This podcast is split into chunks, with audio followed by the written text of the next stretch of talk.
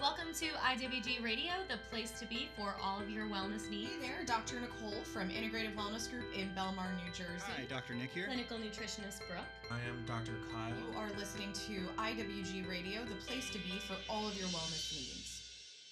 Welcome back to another episode of IWG Radio. This is the clinical nutritionist Brooke at Integrative Wellness Group, and I have a very special guest with me here today for this week's episode. His name is Steve Levy, and he is a mold inspector for a company called Certified Mold Inspections. Mold inspections, yes. So, welcome, Steve. Um, we wanted to bring Steve on because we do have a growing population of clients who have been exposed, oh, excuse me, exposed to mold, and are experiencing maybe some symptoms or maybe some trouble having uh, improvement in their symptoms, and that could possibly be due to mold. So, we wanted to have Steve join on our podcast this week, give us some information about possible mold toxicity and how you can inspect your home properly to find this out. So, Steve, I'd love you to introduce yourself and give a little bit, little bit of background to us about what you do. Ah, thanks, Brooke. I'm really, first of all, I want to thank you for giving me the opportunity to be here today and to share our story and, and what we do. It has uh, been amazing what we're seeing out there as being such a consistent theme through many of our clients, and that is, is that many of them, unbeknownst to them, are, are having issues health wise that they never ever would have thought would have been linked to their home. So, my, my company is an environmental company, but reality is is that we're really a health company and you know our culture and our business is really we want to help people transform back to health by making sure their homes and their environments aren't making them sick uh, we've been in the business well over a decade. I mean, close to 15 years of business. I've personally done well over 5000 mold specific investigations. And what we do is really really comprehensive. Uh, it's it's not something that we would just take a, a vanilla approach. The majority of the population of people that we work with are, are typically people who've been compromised health wise, and we go in and do a very, very deep dive within their home to see if there's anything that may be influencing and causing uh, potential health issues. So, you're somewhat of a mold specialist, you'd say. I would say that I'm a mold specialist, but more of a detective. What we bring to the process is, is a really, really solid knowledge of, of mold and mycotoxins. But when you really want to understand what's going on in the built environment, there are other disciplines that you need to bring into the picture, and that is building science, water restoration, and all the other elements that would be very, very important in, in really investigating a house in a thorough way. Great. So let's talk a little bit about mold because I think it's something that in the modern medical system, it's not really something that is spoken about very freely. It's not necessarily something that you go to your primary care physician that you're having some symptoms and that they test you for. So I think that, you know, I'd love for you to give some background um, about maybe some medical conditions and things that you've seen personally that have been tied to mold that aren't necessarily something that you would have a red flag right away?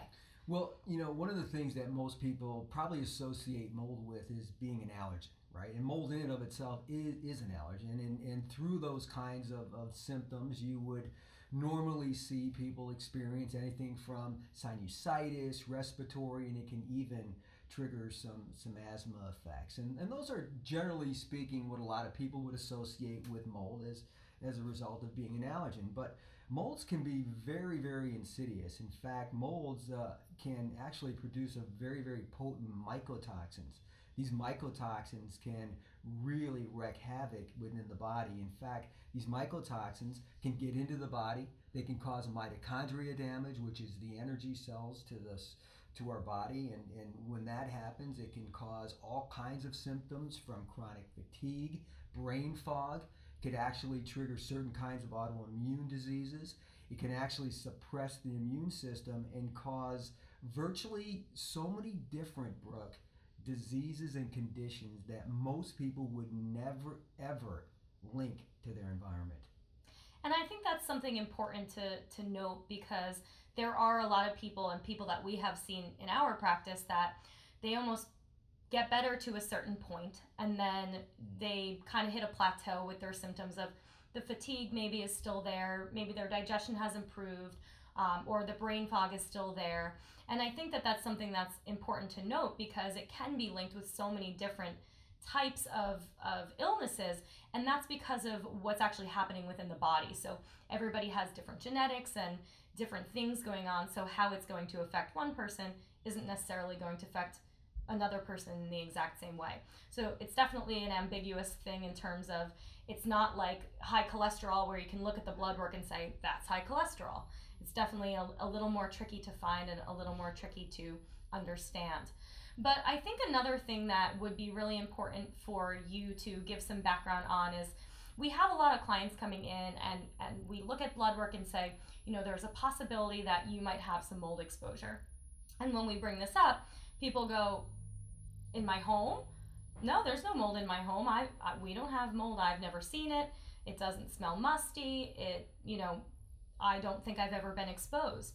And I know based on some of the things that I've listened to that you've spoken about that it can really be in any house and anywhere and even in our offices or places other places that we spend a lot of time.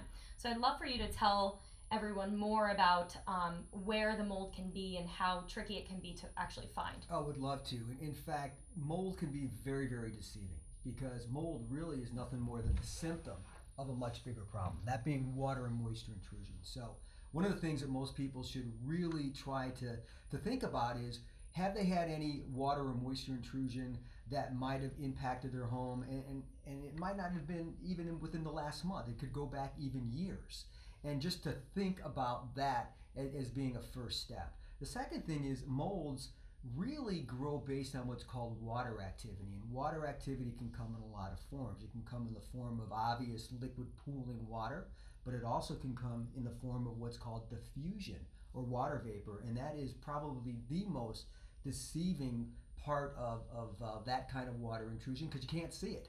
It actually kind of it comes through the foundation walls and slab, uh, actually raises the relative humidity or moisture in the air, and that can actually get absorbed into structural components, contents, and the molds that grow are so deceiving that if you're not looking at the surfaces with the right light at the right angle, you may not see it, or a lot of times it's mistakenly thought of as dust.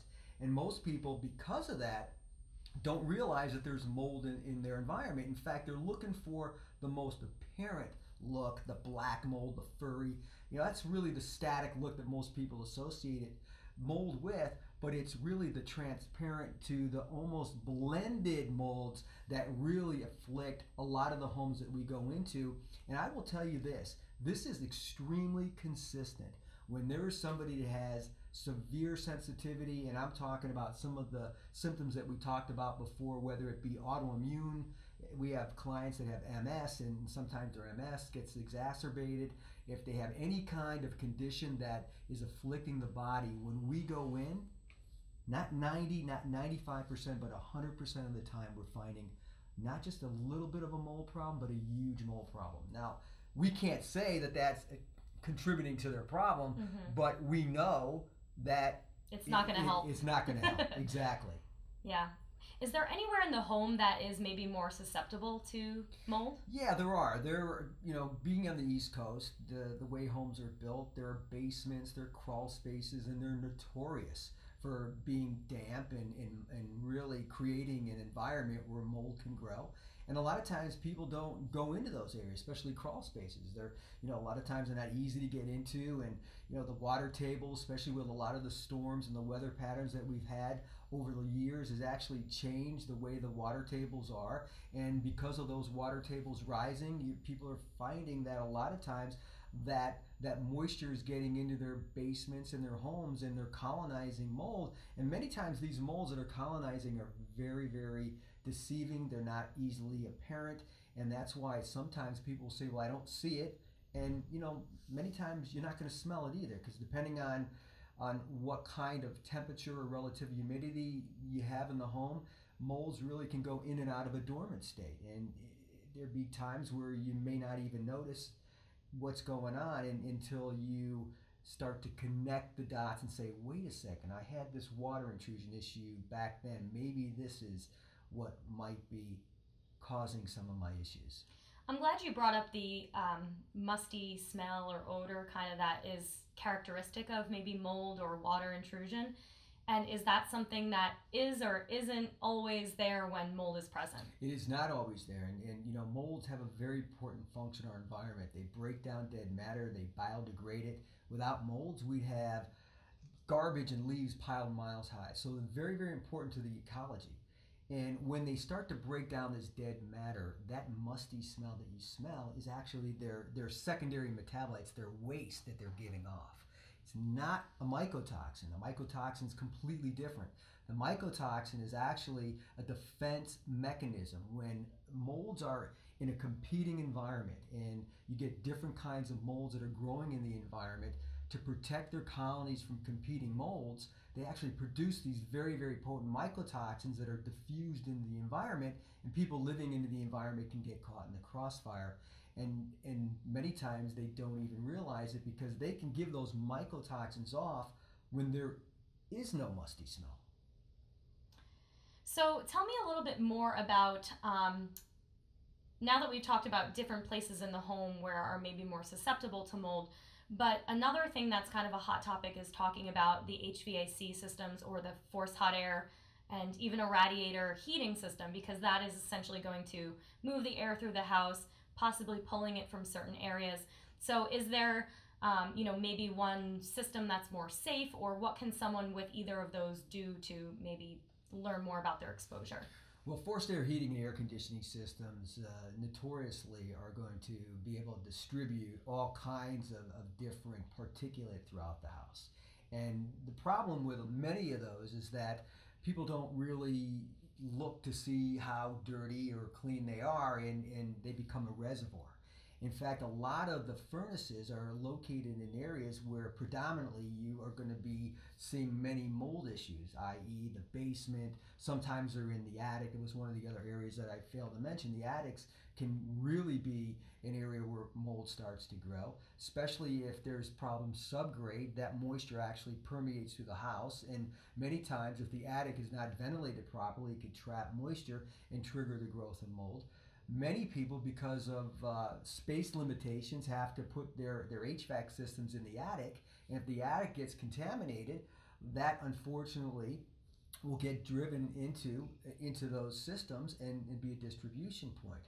The the HVAC system is really the lungs of our house. And, and based on where they're located, it really, really needs to be in an environment that is really cleaned and, and an ecology that is without doubt the most normal that you can possibly get.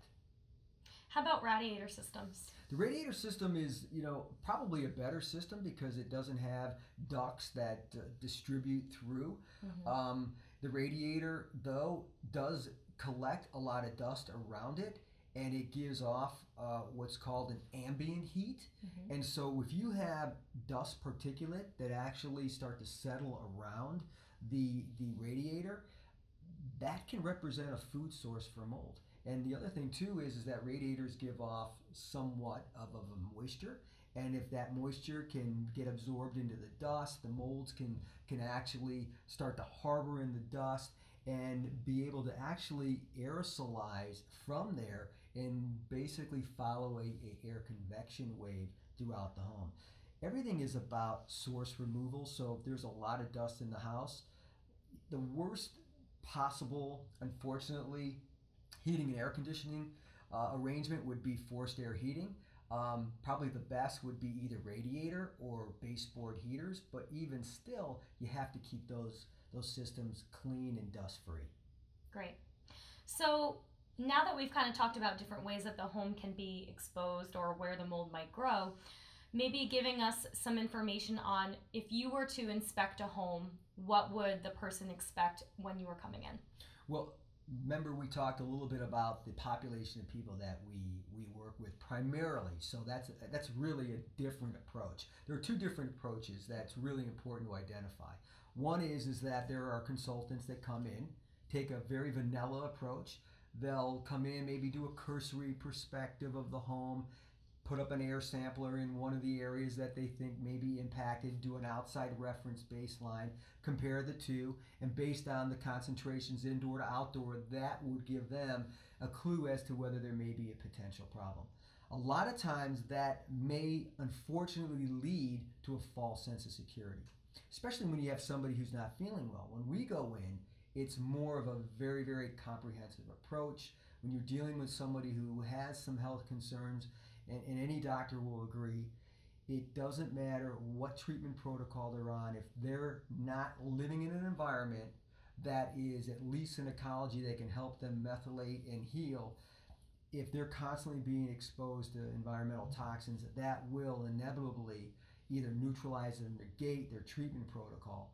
So what we're doing is going in and doing a deep dive, and we're looking everywhere that's accessible. We're going in the basement, we're going in crawl spaces, we're going in the attic. We're looking for anything that would represent either past or present signs of water intrusion, any suspect growth, even the most subtlest signs. And, and when I say subtle, I'm talking about either a nail that's rusty, a little little dot that represents a stain because we realize and and recognize and have experienced that that may inevitably just represent the tip of the iceberg and what's maybe harboring behind ceiling and wall cavities is very very extensive. So we go through every area of the house. The ventilation system, as we uh, talked about earlier, is a very, very big focus of ours because it is a distribution point and in a perpetual one at that. So we're checking those out. And we're coming up with a sampling strategy that would um, normally be air samples. If we see something suspicious on the wall, it could be a surface sample. We love to take a, a snapshot of what's in the settled dust because understanding the population of molds that are in the environment are very, very key to understanding potential mycotoxin activity. So we can do through some, some very sophisticated sampling, progressive sampling strategy called PCR. Gives us a population of 36 different mold types, 26 of those being water damaged molds that are most commonly found in water damaged environments. And we could also do mycotoxin testing, which we can test right now for four different mycotoxins. Those are ochratoxins, aflatoxins, um, gliotoxins, and the most probably, I would tell you, probably most potent being trichothecenes, which is affiliated and mostly associated with Stachybotrys, which is the black mold that gets all the notoriety and the media attention. And one point I'd like to make, and I get a lot of calls daily from people, you know, I'm really concerned just about the black mold. I don't care about any other mold. I just want to make sure that the black mold's not there.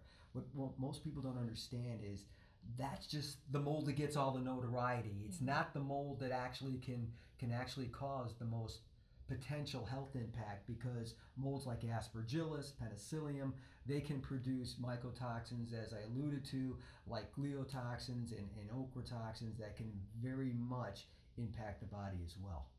Sounds like a very complex area of study. It, it, it really, really is. You know, every day I learn more and more about what I don't know. It's an evolving science. It's one that uh, we're constantly looking to understand more and more. And what we knew yesterday was nothing compared to what we're learning every single day. Well, it sounds very involved. And I think that for people who are sick and are experiencing some of these symptoms, it is a thousand percent necessary. But I would love for you to explain more about some of the standard testing that is out there because I think that it doesn't necessarily meet the higher standards. And some people might be getting that false negative if they're thinking that even something like a home inspection before you buy a new home is that cutting it. Yeah, and I'm glad you brought that up because that is huge, a huge, huge problem. You know, one of the things that we see out there is a lot of people getting a false sense of security. We get people call us and say, "I'd like to get an air sample," and you know, one of the questions I'm asking is, "Why do you need that?" What is it about the air sample that you're looking to understand, and what are you overall trying to accomplish? Because air sampling, and I believe it's a viable sampling strategy, is variable, meaning that it's a snapshot in time. And many times, depending on the pressurization of the house or the, the uh, type of, of air exchange that a home has, you may or may not pick up anything that would show that there's, there's an issue. And so that leads people many, many times to a false sense of security. Also, there are these technologies that you can get at uh, like a Home Depot where it's a plate that has agar in it, and you open the plate up and you leave it there, and it's a settlement plate, and that plate would would capture certain spores. That also can many times be, unfortunately, a device that may not capture all of, of uh, the mold spores, and it's also only going to grow what's called live viable spores. If there's spores that are dead, it's not going to pick them up. Also, there are many uh, types of molds that don't really grow within that agar, and so you may not even be able to see other molds that may be growing in, in the environment as well. There are some technologies that uh, can be very, very good. There's ERMI, which stands for Environmental Relative Moldy Index. It was developed by the EPA some years ago. They took uh, approximately 1,500 homes, half of which were water damaged, the other half which were normal homes, and based on the collection of dust in the water damaged homes and what was found in, in the normal homes, they came up with an index that basically showed someone that you either less likely have a mold problem to at the other end probably have a, a mold problem and in further investigation analysis to see where the source areas is suggested. That is a really, really good technology because it's PCR based. It actually gives you, as I mentioned, 36 different molds down to the species level and, and can be a very, very good screen. But at the end of the day, that's exactly all these technologies are. It's a screen. Because once you find out what the results are, now the question is, what do you do next? Mm-hmm. And you know, anybody can take a sample. Anybody can take an air sample. Anybody can take a surface sample. Anybody can collect dust. What does it mean? Why are you taking it? What are the next steps? And that's where a company like ours comes in, because we do more of the deep dive to find the source areas. More importantly, after we validate it, we actually create the scope of work for the remediation process. And on the back end, if it's uh, something that our clients want, we actually police the process to, to make sure it's done in a way that uh, can can uh, make sure that the home is at least now within an ecology where people that have been health impacted can at least have a chance to, to transform back to health. Great. So, is there anything, because I know all this information is probably overwhelming to a lot of people, especially if they're thinking that they could possibly have mold in their home. What would you recommend for someone who's listening that they can do maybe today in their own home that could lead them to believe that maybe I need to have a specialist come in and take a deeper look? That, that's a great question. One of the first things they can do is look for any signs of past or present water intrusion. The most subtlest signs is so very, very key. And I'm talking about a small little stain, rust. Again, that can represent a lot of times some water intrusion that they never even really thought what was actually happening. Uh, look around the ventilation systems. You know, many times we find around the ventilation systems, the ventilation system, especially when in the summer months, as we're coming into the summer months, they they actually cool the home, and and how that's done is these systems actually through the return pull in warm moist air, and that warm moist air goes through return ducts and then flows over what's called coils. Coils, as that warm, moist air goes over the coils, it condenses on the coils, creates a lot of, of uh, moisture, and it's actually drained out through what's called uh, a drip line. And, and this is where we find a lot of problems where the drip line uh, is not draining properly, or there may be a crack, and that may cause some leakage into uh, interstitial area that they're not even re- really aware of. We see a lot of times where there's uh, the HVAC systems in, in the attic, the drip line uh, is actually uh, cracked or clogged, and it causes, uh, unfortunately, a backup and it starts to leak, and it's a very slow leak. And so, it, because it's a slow leak, it actually can cause uh, some severe damage over time. So, you know, those are some of the things that they should look for right around their, their ventilation systems, around windows. Many times you're, you're going to find some areas where you're getting some seepage. People don't really notice that. And one of the things I'd recommend if you have a basement, go in the basement and look for something that would be even a subtle sign of white or efflorescence on, on the foundation walls. That is a major sign of, of water intrusion through what's called diffusion And that is so deceiving. Most people don't even realize that they would swear their basement's bone dry. Those are the things they can do visually. What they can do from a technology perspective to check, I always think it's a good idea to check the and dust. And there are some technologies out there like ERMI. Unfortunately, ERMI can be very costly. It can cost anywhere from four to five hundred dollars. Um, there are other technologies that we talked about, the the Agar plate, which I think many times can can add, uh, unfortunately, to a false sense of security, not pick things up. We as a company, though, are going to be coming out with a test kit.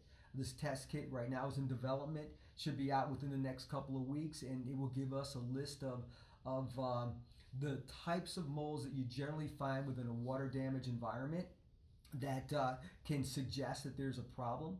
Um, and what we'll be doing is uh, giving people a, like a 20 minute free consultation uh, after they've sent it into the lab and got back to the results. And we'll let them know if we see some things that look suspicious enough that would require more of a deeper type of investigation within their home. Well, that is great. Thank you so much for joining me today, Steve. I think it's really helpful for people to understand a little bit more about how kind of tricky this can be, uh, especially like I said in the beginning, how people no, I don't have mold in my home, everything looks fine, um, but it really can be something that can be hidden behind the walls and you know in your floorboards and basement and attic and everywhere else. And Steve, I'd love for you to give everyone your website so that they have that, and we'll also send that out in our follow up email for you as well. Oh, thank you so much. Uh, our website is www findingthemold.com. And there you can source our telephone number. We also have a moldy minute on there. We can get some more information uh, about where you can look and, and source for, for other uh, things within your house as it relates to water damage and mold.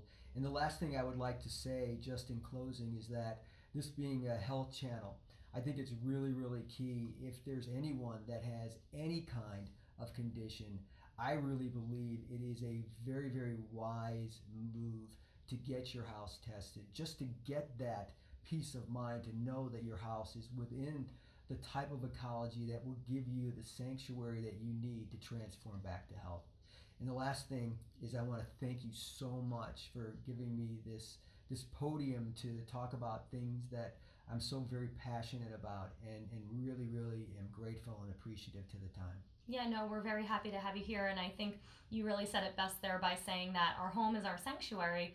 We, we're supposed to feel safe there and, you know, comfortable and, and know that nothing bad's going to happen to us there. And, and it could be the place that's making us sick. And I think it's also important to mention this isn't just in our home, that it could be in our office, in other places where we spend a lot of time. So, you know, take a look around even when you're at your job or if you're somewhere that you're spending a lot of time because that could be somewhere that's making you ill as well. And not that you're necessarily going to get that place to come in and have a mold inspection, but it could be contributing to some of your health problems. So definitely something to keep in mind. So thanks again, Steve, for coming. We were really happy to have you. Thank you. And uh, thanks everyone for joining, and we look forward to speaking with you soon. Have a great day.